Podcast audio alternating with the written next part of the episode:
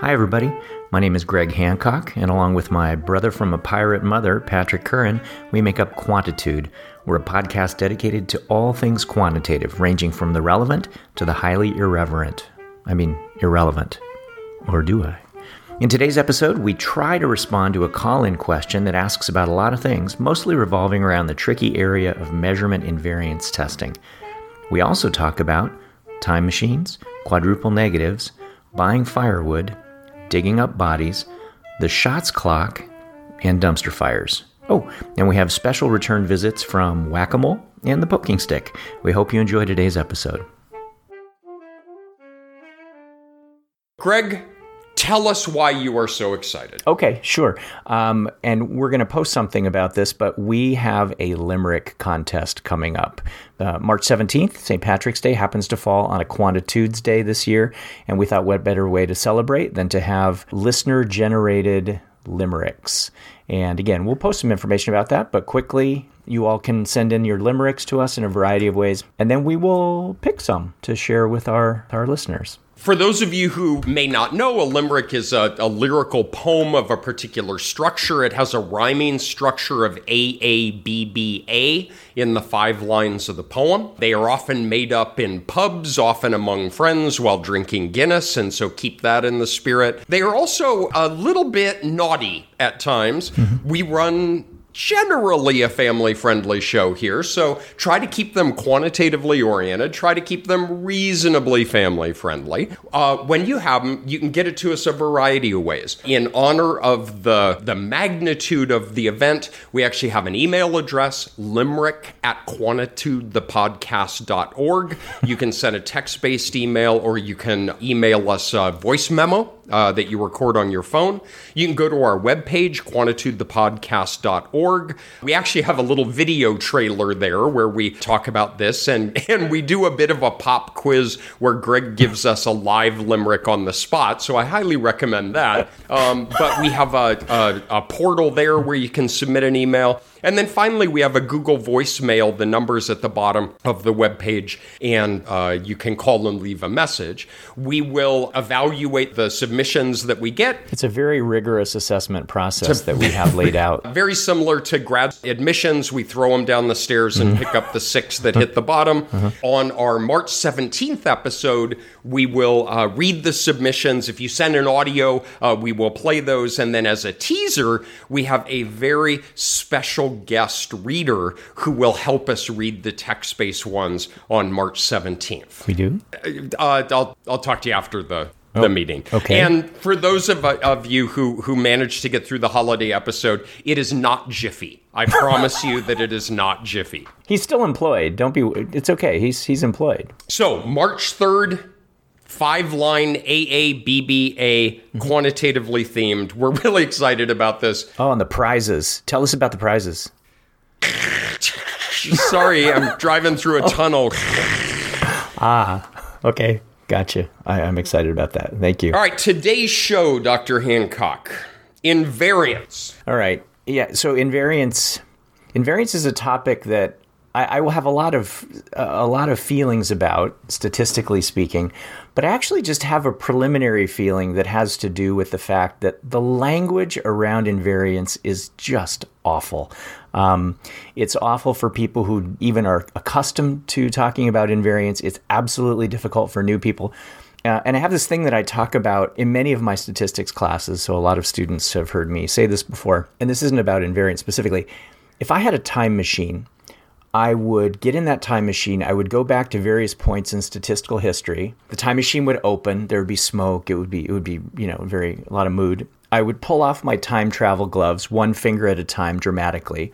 I would walk up to the person who invented certain statistical language, and I would slap that person with my time travel gloves, and then I would put my time travel gloves, and I would get back into my uh, into my machine.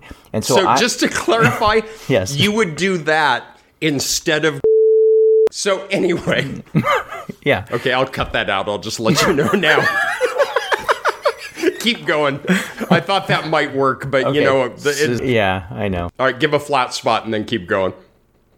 I have a bit of a list that I that I jotted down of some of the things that annoy me in a, and I mean, we already talked about the abysmal language around confidence intervals and, and, and hypothesis testing is awful. I mean, obviously statisticians are not linguists, right? We have, we have no communication uh, ability, no ways to structure a useful lexicon. Um, you know, we, we've joked about how analysis of variance isn't really about variance, analysis of covariance. You never even see a covariance when you do analysis of covariance. In measurement, there's something called a reliability index, but there's also something called a reliability coefficient. They're not the same thing. Um, dumb, dumb, dumb. One thing that annoys me is when we're training our introstat students, we tell them if it's a Greek letter, it's a parameter. If it's a Greek letter, it's a parameter. So we get accustomed to this rhythm, and then we get to regression, and we go, and we call that a beta weight. You're like, wait, be- I thought beta weight, uh, right? So I would slap that person who did that. The whole missing data language is is terrible. It is terrible. There's missing completely at random, but then there's missing at random, which is not the same as missing completely at random. So if someone says my data are missing at random, do you go, are they really missing at random or are they missing completely at random?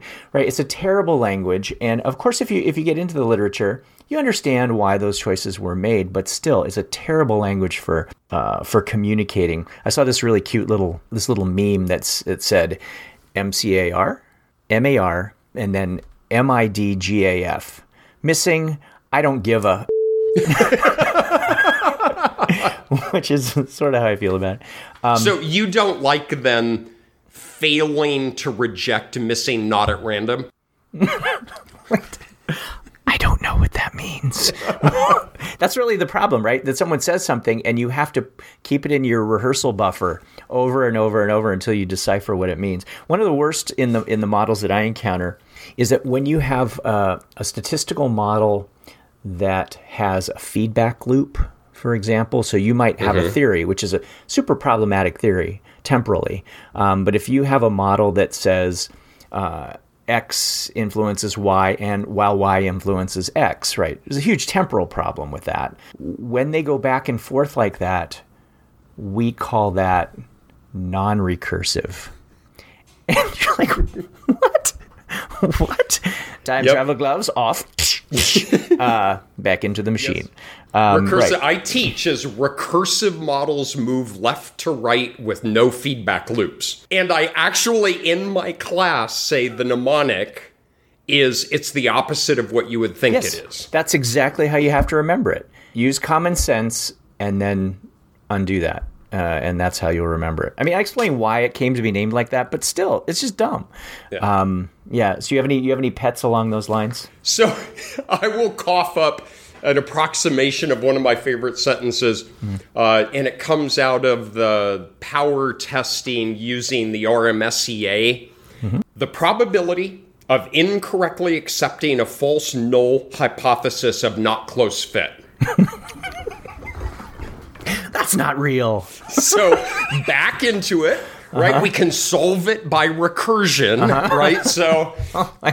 Did you have any others, or should we should we talk about invariance? So we didn't say at the outset that how we got the idea for the invariance episode is uh, we had a listener call in. Mm-hmm. We really appreciate it when you do that. Send in a note, you know, send in a voice memo. It gives us ideas for shows. It proves to my mom that people are listening, which is mm-hmm. pretty exciting to me. So, what we're going to do is let's jump and listen to the call, and then we'll just talk about it a little bit. How does that sound? Sounds good. Thank you.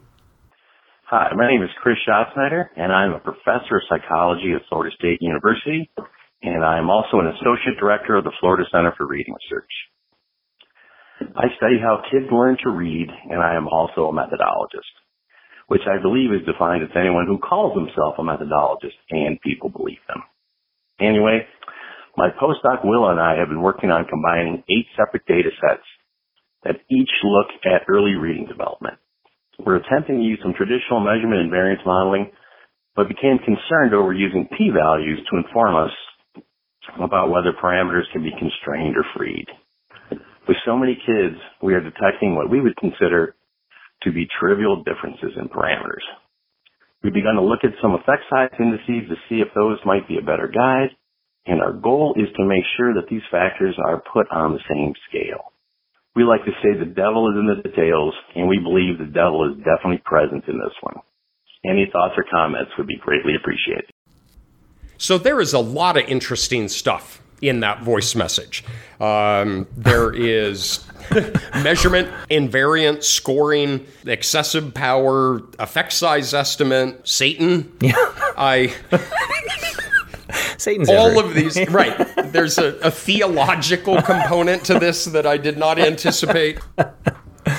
But there really are three or four episodes of potential material in this. Combining eight data sets puts you in an integrative data analysis kind of framework. Excessive power makes you start thinking about standardized effect size measures. Uh, scoring and putting things on on the same scale uh, uh, moves us into you know that direction of scale scoring or factor scoring. If I reach my hand into the bag of cats and pull one out maybe the one to start talking about is he says traditional invariance. Yeah. And maybe that's just a good place to start. I think so, and I, I think it means we can only disappoint shots in our in our Wait, response. shots is that? Uh, I believe that's what the cool kids call him. Okay, so you can call him that and I will not. Oh, you're cool ish. So, um, yeah, so let's focus on traditional invariance. But would it be okay with you if I just sort of tried to contextualize that to try and get as many people uh, psyched about this as we are every single day? Go for it. All right. Uh, so what I'm thinking about requires me, first of all, to to pull some information from you that you did before. You, you had used this really nice example of items that you had on, I think it was a depression scale, and I don't know if you remember those, but the, the key was that they were very disparate. Do you remember that? I do. I don't remember the exact items I used in the example, but I uh, uh, can recreate them because it's a very common kind of thing that we encounter. Uh, so we have a multiple item scale that evaluates individual differences in depression, and one item might be I sometimes feel lonely even in the presence of others. Another item might be um, I don't derive as much enjoyment out of activities that I used to. Uh, and then the third one is I often fantasize about taking my own life. Wow. Yeah, very, very different. And I would say, imagine we have a scale with um, with more than just those three items, but they cover a lot of ground. And now I'm going to try to explain to my grandmother uh, what we mean by invariance. Um, I'll, avoid the Hungarian accent as much as as much as possible. Gregory. All right, that was. what is depression? You couldn't help yourself, could you? You said I you were going to avoid it, and then you did it. Yeah. Anyway. Sorry, sir. Ooh. Have you been working on your Jiffy? no. Okay. Okay. Um, all right. Um, here we go. So I want to do a, a study across cultures.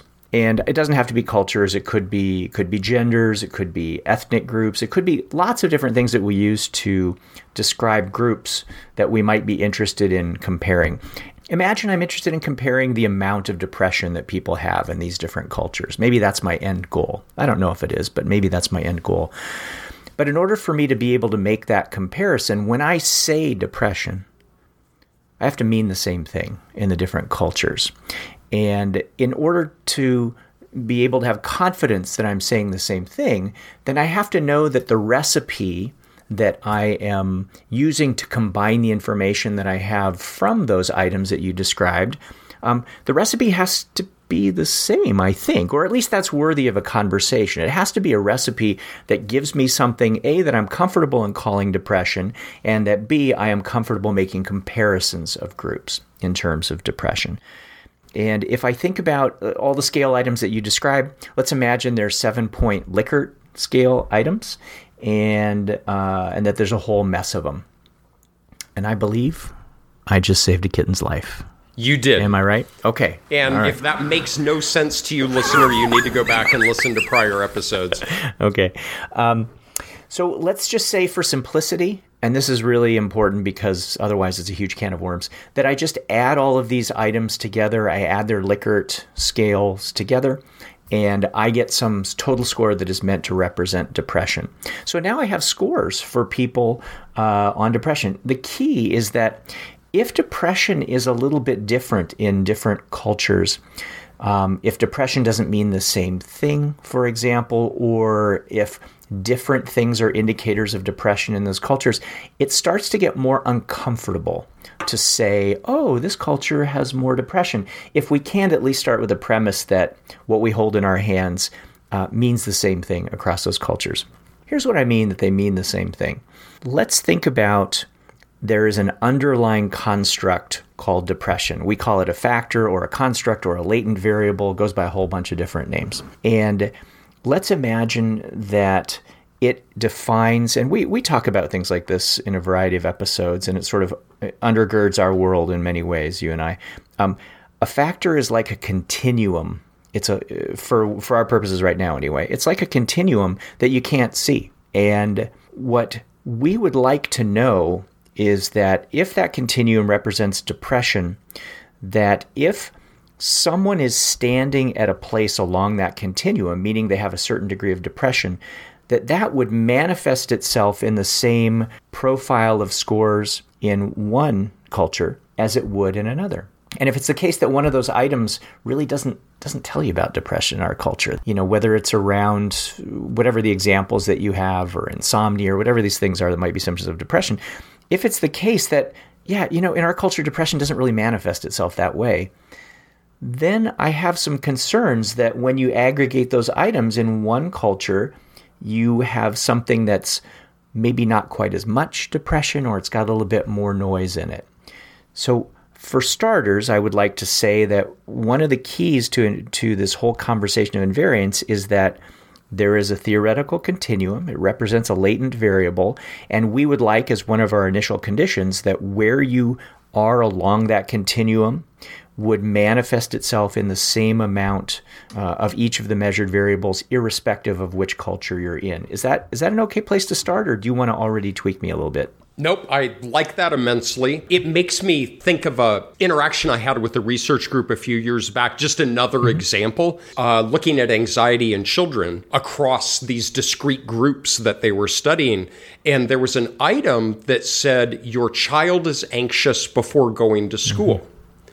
Well, what was interesting is they did some focus groups afterwards and found out that some parents were interpreting it anxious as nervous or fearful before going to school, but other parents were interpreting it as excited and wanting to go. So are they anxious before mm-hmm. going to school? Yeah, they can't wait to get mm-hmm. to school. They're anxious for that. What was that scale trying to get at? Do you remember?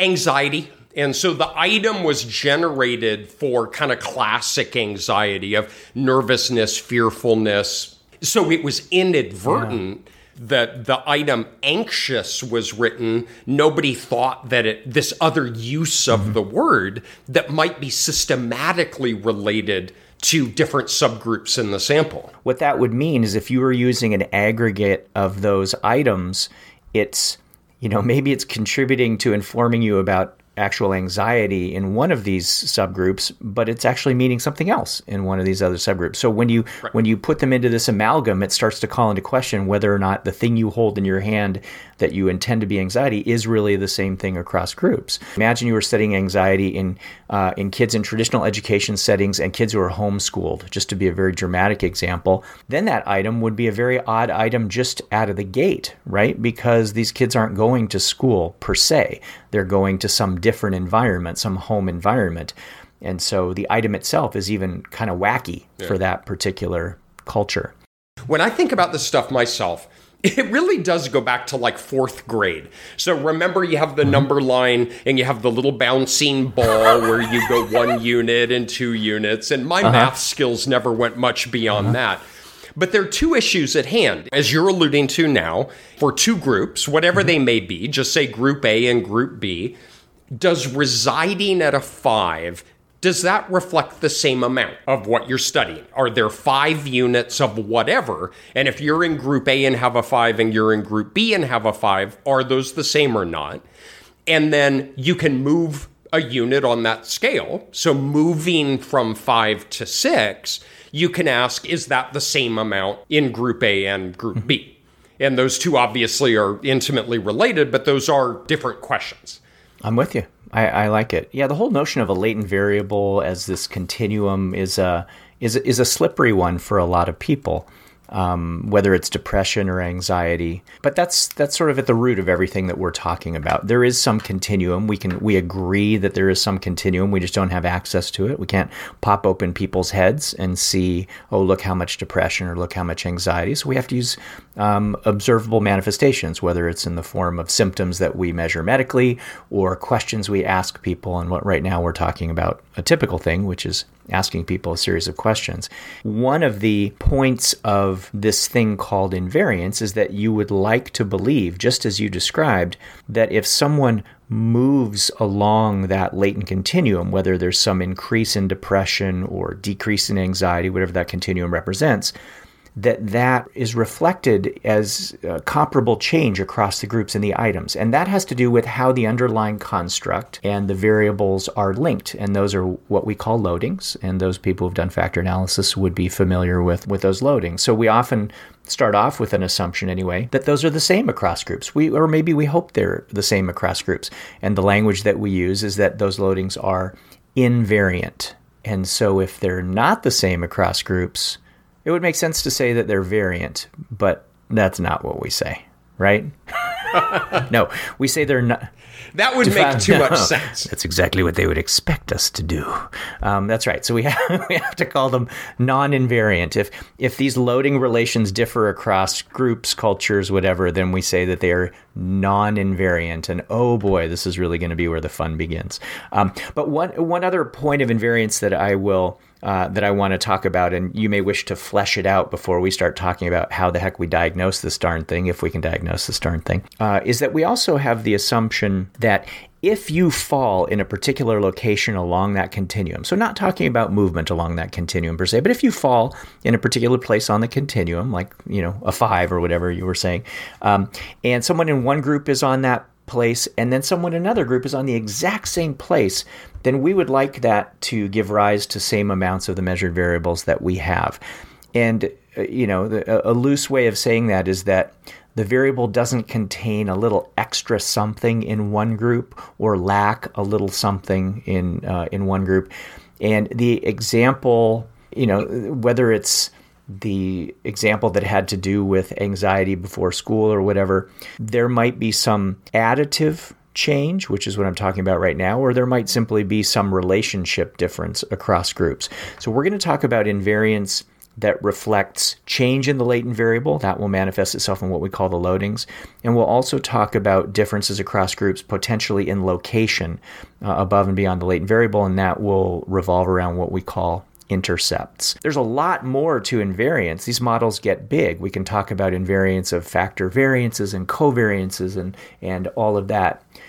But for the most part, I think about it in terms of loadings and intercepts. Do you, do you tend to fold more into that, or is that a good base place to be? That's kind of location and yes. scale is sometimes the terms you you encounter. Um, I have a really dumb example of this that I encountered uh-huh. in the fall. It made me laugh out loud when I was on the phone, and the woman who I was talking to didn't know why I was laughing out loud. I buy firewood every year.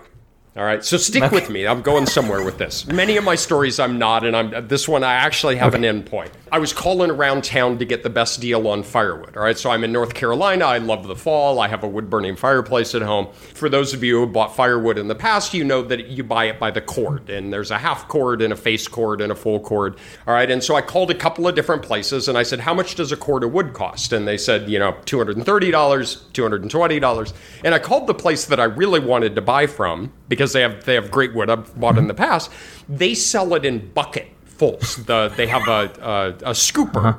and it was two hundred and eighty dollars for a bucket uh-huh. full. And I said, "How does that relate to cords?" And she said, "Oh, honey, we don't measure in cords. We measure in a bucket full, and you could buy a half bucket full or a full." Bucket full. I laughed out loud on the phone because I thought about this uh-huh. stuff. Is it a five in group A? Is a five in group B? And do you know if it's the same amount and the same thing? But I had $220 for a cord in group A and $280 for a bucket full in group B. And I had no way yeah. of making a judgment. A very dumb example, but similar to what we're saying, right? Is depression being assessed in yep. the same way across the group? And is a value of five represent the same amount of that underlying yep. construct? So, yes, I am completely on board with your description of it. So, we need to talk about what the heck we how do we how do we test this? And mm. I will get out of the way a little bit of some of my my anxiety around the language of invariance assessment. Because people talk about this in so many different ways and if you go through the invariance testing literature you will see and I, I, i'm going to try and barf up just a bunch of examples you will see people talk about st- strong invariance, strict invariance, weak invariance, configural invariance, partial invariance, metric invariance, scalar invariance. Yeah. What did I miss?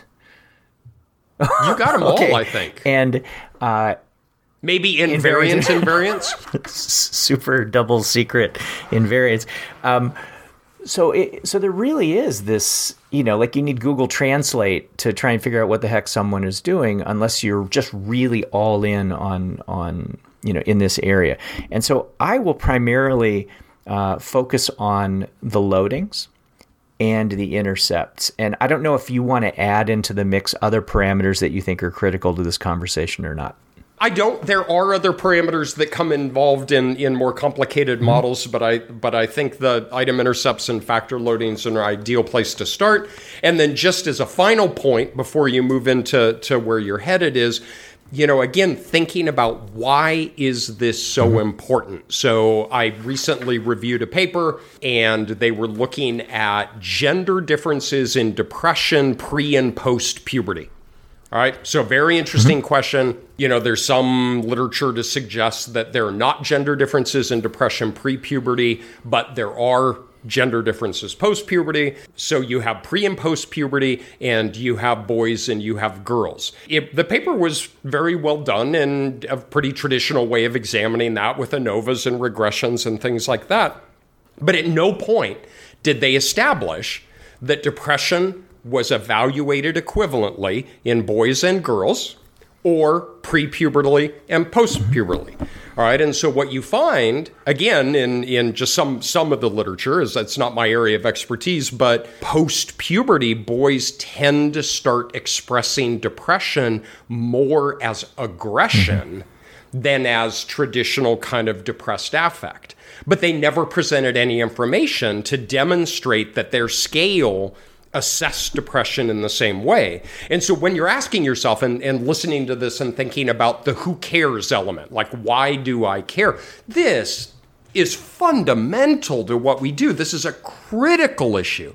You have to, in some way, establish that you have the same ruler that you're using for boys and for girls and pre puberty and post puberty. And until you establish that, to then compare the groups you've not made a sufficient argument to say that it's a valid and reliable way of assessing. So it's just my little diatribe on, you know, this isn't little dotting an I and crossing a T to get the psychometric person off your hmm. back. This is you have to establish that you're working with the same ruler or the same scale before you move into these incredibly important Absolutely. Comparisons. We just sort of assume it and and sometimes that assumption is is reasonable you know maybe even most of the time it's reasonable. I, I don't know. But when you just use a word like depression or anxiety or toxic masculinity or whatever else you might be interested in trying to measure you're you are assuming that it means the same thing. And if that is not the case then it, it rattles all the foundations right? So just know that that that's uh, that that's always underneath so the point is, is we are highly motivated to consider these yes. issues. We have a vested interest as individual scientists to establish these validity and reliability concept, you know, constructs within our measures so that we can say on average girls report a significantly higher level of depression than boys post puberty but not before mm-hmm. puberty you have to do due diligence before you can make that statement. So, Greg, move into then. We now know what mm-hmm. we're dealing with. We've got a latent factor of depression that we believe mm-hmm. to exist. We have a set of items that we observed. Our goal is to use information on what we did observe to make an inference about what we didn't mm-hmm. observe. And we need to evaluate is that inference of moving, linking the items to the latent variables comparable across group? How do we go about doing mm-hmm. that? Well, there are standard approaches to doing, to trying to do it and we can go through some of those standard approaches. But when we're done talking about those standard approaches, I will I'm going to grumble a little bit about it. Is that would you like me just to outline a, a somewhat uh, a somewhat typical yeah, process? Um, and, and to be honest, this might not be the process that you go through, but I would.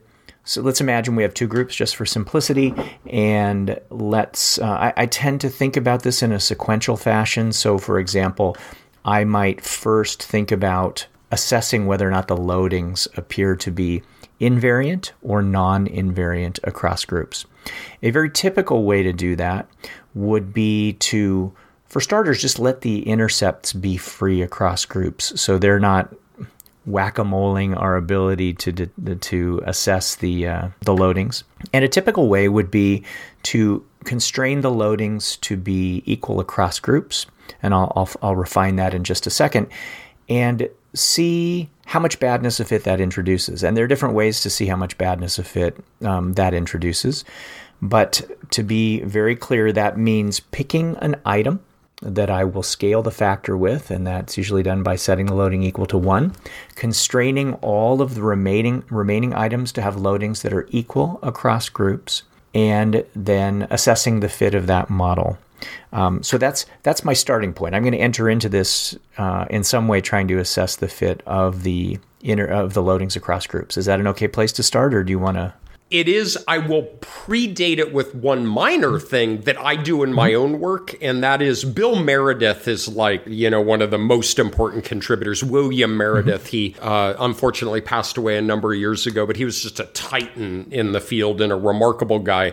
But using bill meredith's perspectives on this the place i start with is sometimes called configural invariance and you alluded to this mm-hmm. earlier. And this is just just to clarify is is the general structure of the factor model the mm-hmm. same across the two groups? So if it's two factors in one group, is it two factors in the other? Now that's a moot point because what we've been talking about here is just a single factor, and so that's totally cool. And again, this isn't an hour discussion of how test invariance. It's more kind of a 30,000 foot view of it, but there are ways of examining configural mm-hmm. invariance. We decide there's a single latent variable, and then I agree with how you do that is you pick an indicator variable and set uh, uh, the factor loadings to be equal, and then in some way evaluate is there a decrement in model fit because of that, those equality yeah. constraints. So, so let, let me ask you how you think about it from this point. Do you tend to think about it from the perspective of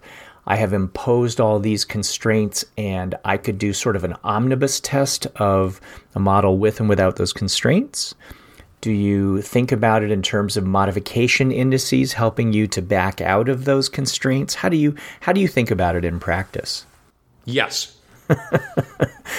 so think about a single factor. I mean, we'll just make up numbers. So we have 10 indicators and one latent variable if we estimate that in a single group, a pooled group analysis, so let's use just because it's a, you know, we're kind of following this along, boys and girls mm-hmm. on depression, and you estimate a single model, you're assuming there's one factor loading matrix that holds for all kids in the sample on any subgroup. So there's a factor loading matrix for girls, there's a factor loading matrix for boys, and in a single group, we're forcing them to be equal. All right, they have to be equal. What we're doing here is we're giving them the opportunity to be a different value. So now we're going to have a factor loading matrix that are unique to girls, a factor loading matrix that are unique to boys, and we're going to get some omnibus model fit, right? So that's a whole nother show that we'll have in some time in the future of how do you evaluate model fit. But you estimate that model where you allow them to be free in each group. Then, as Greg just described, we're going to equate them and we're going to force them to be equal. And the omnibus test is have we done harm in our ability to reproduce the data that we observed? Is there a significant decrement in model fit? So when I do this myself, I do look at that omnibus test, the likelihood ratio test. When I impose equality constraints across the entire model, excuse me, across the, the factor loading matrix, does that fit significantly worse than when I allow them to be free? If it does not, that implies that the same matrix holds across the two groups. If there is a significant decrement, that means that, and here's what Greg was alluding to with the modification indices, if the model tells you that fit is significantly worse when you make them be equal, all that says is at least one loading is significantly different across the two groups. It doesn't mean they're all different, it means at least one is. Well, here's the problem. Well, which one? How do you know? Right? Because you get this wonderful thing called partial invariance, right? Which is, all right, the simple question is all loadings are equal or all loadings are different. The reality, right? Everything, everything in life is somewhere in the middle, is some loadings are probably equal or maybe equal. Some loadings are different.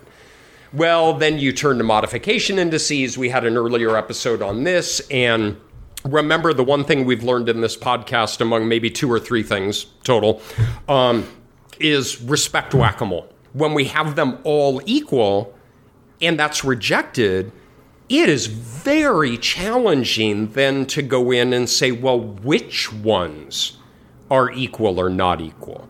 And that's often where you turn to modification indices, which we've talked about before is like a very sharp, rusty knife. You know you shouldn't play with it, but you can't help yourself. Those are modification mm-hmm. indices.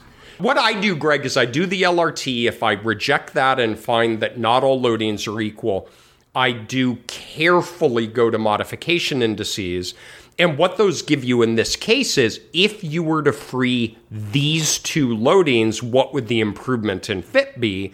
And you kind of go through and try to find a subset of loadings mm-hmm. that want to be different while retaining the ones that want to be mm-hmm. equal.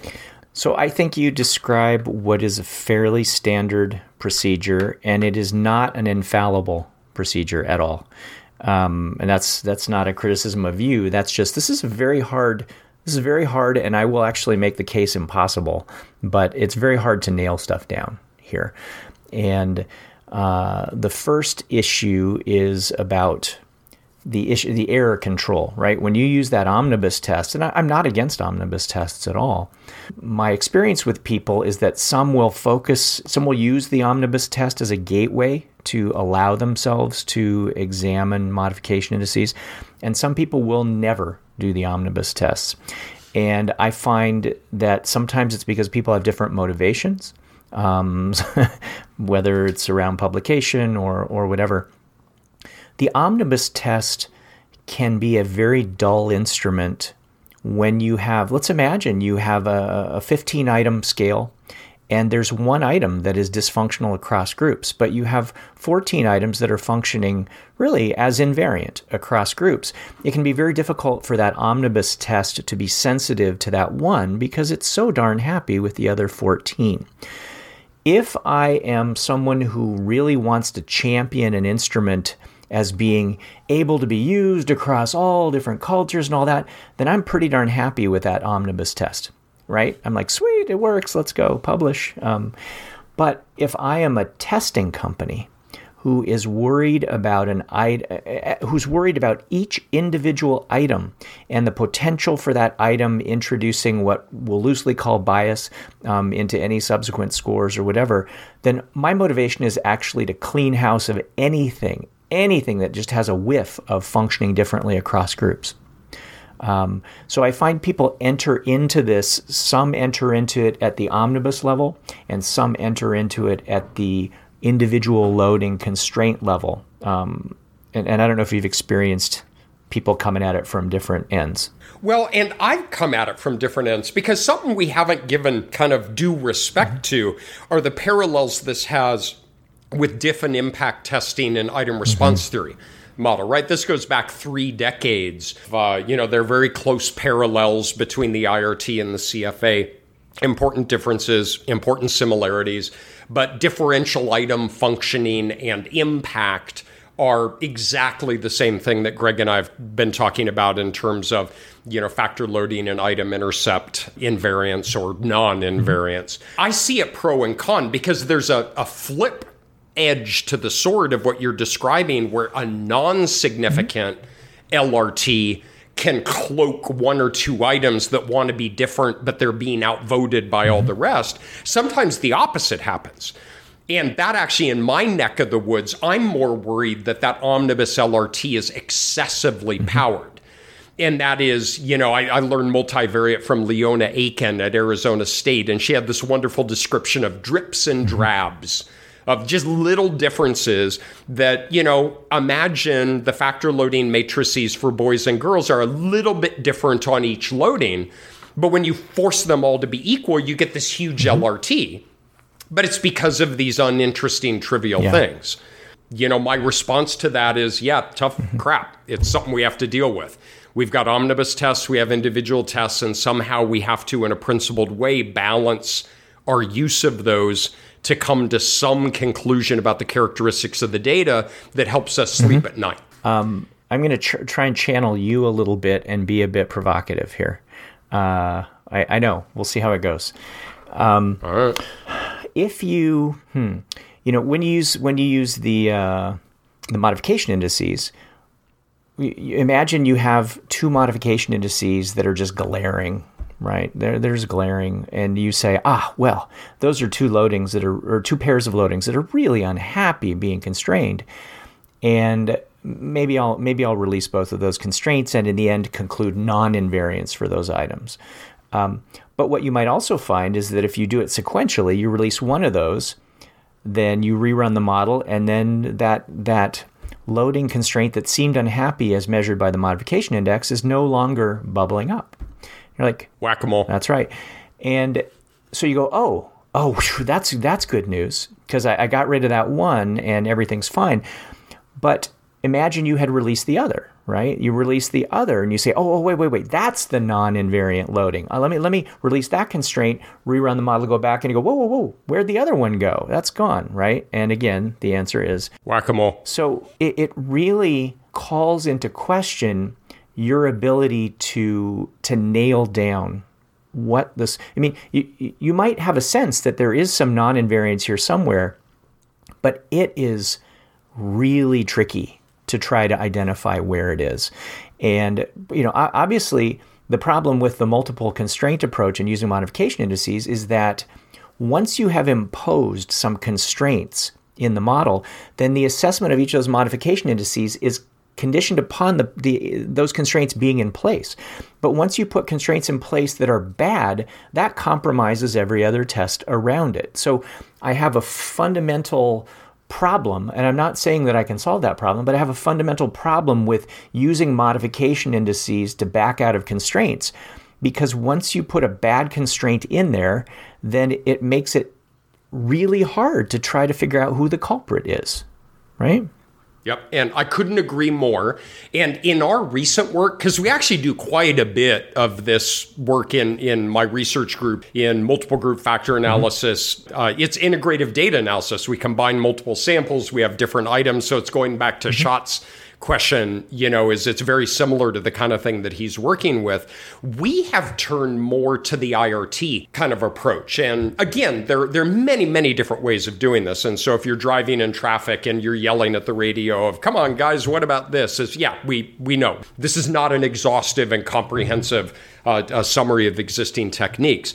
But one way of being uh, motivated by IRT approach is you freely estimate all of the loadings and then you do one item at a time. And so you go about it the other way. Instead of equating all of them mm-hmm. and then looking at which ones want to be free, you do item one. You do often you'll do DIF, right? Differential item functioning, loading and intercept. And you could argue about do you want to chain those or not, but we'll leave that alone is you do it for item one and do an LRT. Then you release it and do item two and release it and do item three.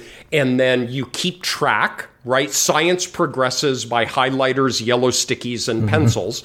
And you keep track on a yellow sticky of which one is significant, which is non significant. And then what you can do is if you find four items, there's not a significant LRT, uh, and six items there is, then you put the four in that are equal, the six that are not, and then that's your model. But there are a ton of problems with that too. Is first you have alpha inflation out the wazoo. So do you do some kind of correction for multiple tests? But something that we haven't talked about is all of this is predicated on you have the right scaling indicator to begin with. and with. that's where the whole house of cards come cra- comes crashing down. I think, I think, and that Im- the IRT approach you described is not immune to that. That's exactly right. So, if maybe maybe uh, elaborating on that a little bit in the context of the original example that we had, we we have to put some constraint in place to be able to make uh, make our factor have units. And a typical way, as we described earlier, is to set a loading to one. And setting a loading equal to one across both groups is not something that's testable. It is fundamentally untestable, but it assumes that change in the factor precipitates the same amount of change in the measured variable in those two groups. It is one unit. Um, and then every other loading comparison that we do across groups is given the assumption that that scaling is proper. And if that scaling is improper, then we could reach completely inaccurate conclusions regarding invariance for all the other items. And some people have suggested, well, so here's what you do. Then you click over to the next item and you say, let's use item two then and see if we get the same results. Then let's go through the process. And then let's use item three. And then let's use item four. And so, so you keep chasing around and see if you keep coming up with the same usual suspects, right, when you do this.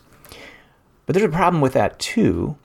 And uh, imagine a scenario, and this might be an unlikely scenario, but imagine a scenario in which in one group the loadings are just stronger. That's it.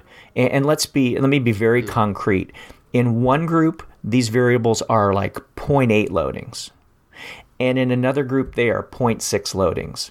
So the truth is that the variables do not function the same way when I go to that first loading and I fix it to one in both groups, because I don't know any different, you know, God didn't tell me that they're non invariant, then all of the other loadings align because they have now been moved to be non invariant.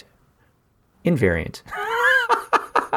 Boom! Drink, drink, everybody. Um, right. So, but and if I use that chasing your tail kind of procedure where you know so now i pick and i find nothing is uh, no no loading constraints are problematic when i do that. And so then i move to the second indicator. Same thing. Third indicator. Same thing. I'm never going to find this problem. It just keeps moving around. So for that reason i would say technically not always not necessarily in practice but technically it is impossible to nail down what is non-invariant. It's also the case, and we ha- we didn't mention this exactly, but I think it starts to become relevant in the IRT world in particular. Um, we didn't mention the role that the factor variance plays in all of this. Right. And the factor variance is this shock absorber. You know, if I did this approach where I said, I am going to fix the factor variance to one in each group, and now I'm going to test each pair of loadings individually. That sounds spectacular, except for the initial assumption that the variance on the latent variable is actually homogeneous across populations, which becomes fundamentally untestable.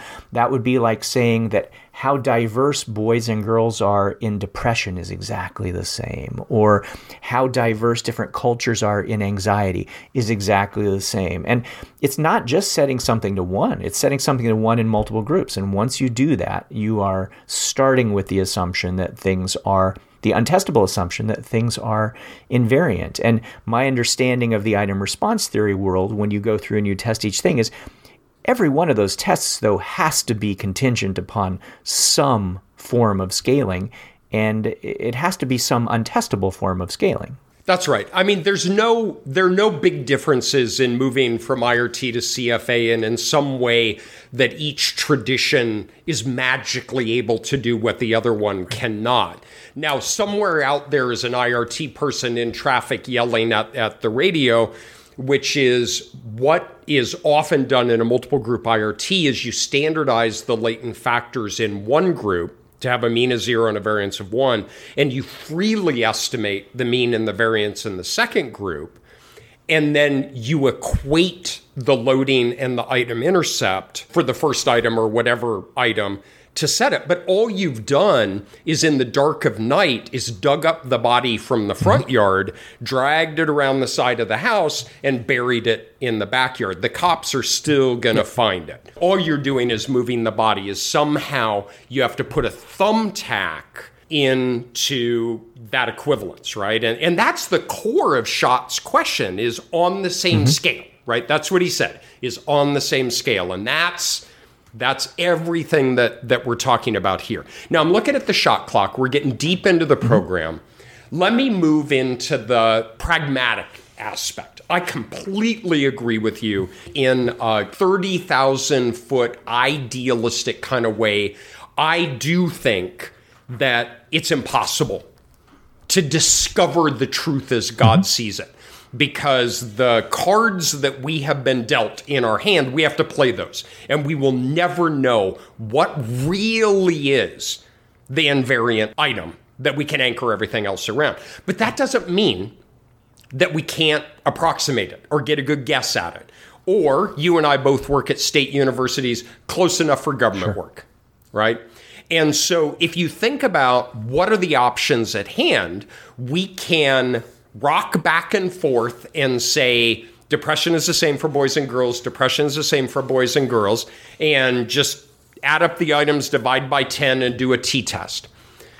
In your opinion, can we do better than that while realizing we're very unlikely to get the true model that sails the seas over the horizon that we believe to exist but can never directly observe? So your question is do I think there's a good enough? My question is so what? Yeah. Do we give up? Right. Yeah. Because that's never that's acceptable to me to say, oh, that's really hard. We can't do it. Yep. So what? So what right. do we do? Um, so I think I, I, was having a conversation with someone who had been at uh, at ETS, Educational Testing Service, and they were going through this process, which, as you said, is you know called differential item functioning, among other things. And the goal really is to try to weed out items that are going to be bad um, when you get instruments. Very very high motivation to do that.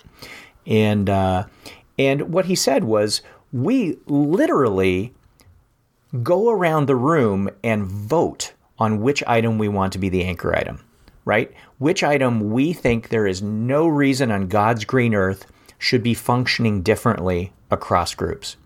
And once we agree on that, everything else proceeds from there. And and I don't think we can do better than that, honestly. Um, we can do the chasing our tail thing of trying different things and all of that, which you know technically isn't going to work. So I think like everything else, you make your assumption clear from the start my assumption is that this item um, should not be functioning differently. And maybe if we're talking about uh, depression pre and post uh, puberty or across males and females, maybe I have a pretty good theoretical argument that this biological marker, for example, shouldn't really be functioning differently as an indicator. But I make that case up front and then I proceed from there. I just don't see that there's anything as a scientist that we can do more than making our assumptions plain up front and then proceeding in good faith from there. And can someone poke at our assumptions? Absolutely. But that's, you know, that's pretty much always going to be the case. Now, we'll talk about whether or not all this matters on the back end, but how do you feel about what I just said? I completely agree. There are two things at hand. One is theory, right? And that's what you're saying is is is what do we have? You know, we have decades of theory, we have decades of prior empirical findings. Um, and you know, it's kind of bellying up to the bar and saying, "This is what I believe, and and this is why," an unambiguous justification. But it goes back to a very complicated statistical concept we addressed in an earlier episode, which was the mm-hmm. poking stick. And on Twitter, a guy I'm forgetting his name posted a, a, picture on Twitter of him with his poking stick on the beach that I absolutely mm-hmm. loved. And what I do in my own work is I will make two or three different scale scores that invoke different kinds of uh, restrictions, different kinds of assumptions, repeat the analyses, and see do I change my discussion section? Would I draw a different kind of theoretical inference based on the empirical results if I assume this kind of invariance or that, or if I start with this as a scaling indicator or that? And it falls under the usual poke and stick, which is if you do it two or three or four different ways and all of them tell the same story, then it's probably not important. It's not a critical issue. But if you assume invariance and then have partial invariancing, you would tell a completely different kind of story then the onus of responsibility is on you to figure out well which do you believe? What do you have the greatest confidence in? So that's the addition i would make as i agree with you completely. The interesting thing and this is a whole nother episode itself you said a really important thing about the ets is if they find an invariant item they discard it. Drink. Ah! drink a non-invariant item Okay, so if they fail to incorrectly reject a false non-invariant exactly. item, they drop it, right? That's classic SAT, GRE, LSAT, right? As you get down to a set of items. Well, we don't have that luxury, right? We don't have a hundred items mm-hmm. that tap into calculus, and we're trying to find 30 that are invariant across the groups that we're studying. We have 10 depression mm-hmm. items. Unless something is like a bloody, gaping wound of a difference across groups, I don't want to discard an item. What I want to do is introduce information into the model that reflects the difference in how that item operates. And then that difference is carried forward in the computation of a score that I would then use for some analyses that we will talk about in a later episode couple of responses. One, it was Josh Langfuss who had his poking stick uh, on. Thank you, Josh. Yes, I love yes, that picture. Uh, on the beaches of California. Shout out to Josh. Um, the second thing is y- you are saving that item, just allowing it to function differently within the context of your model and then potentially within the context of a score generating mechanism. Uh, I will tell you in a testing environment, people would probably have apoplexy over allowing variables to contribute differently across groups. That feels like voodoo sometimes right. to constituents. And so it's much easier to uh, cut your losses and toss the item.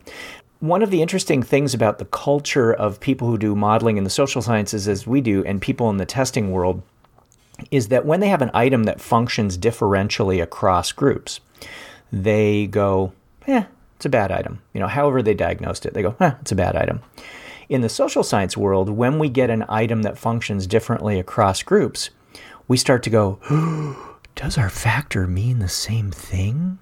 You know, people are much quicker to call into question the identity of the factor in our world than they are in an assessment world. And I find that fascinating, right? And a lot of the literature, you will read this in a variety of places that says, unless you have you know, complete invariance or or metric invariance, you know, some, whatever they're talking about. Unless you have that, then you should not proceed with this kind of testing or this kind of thing.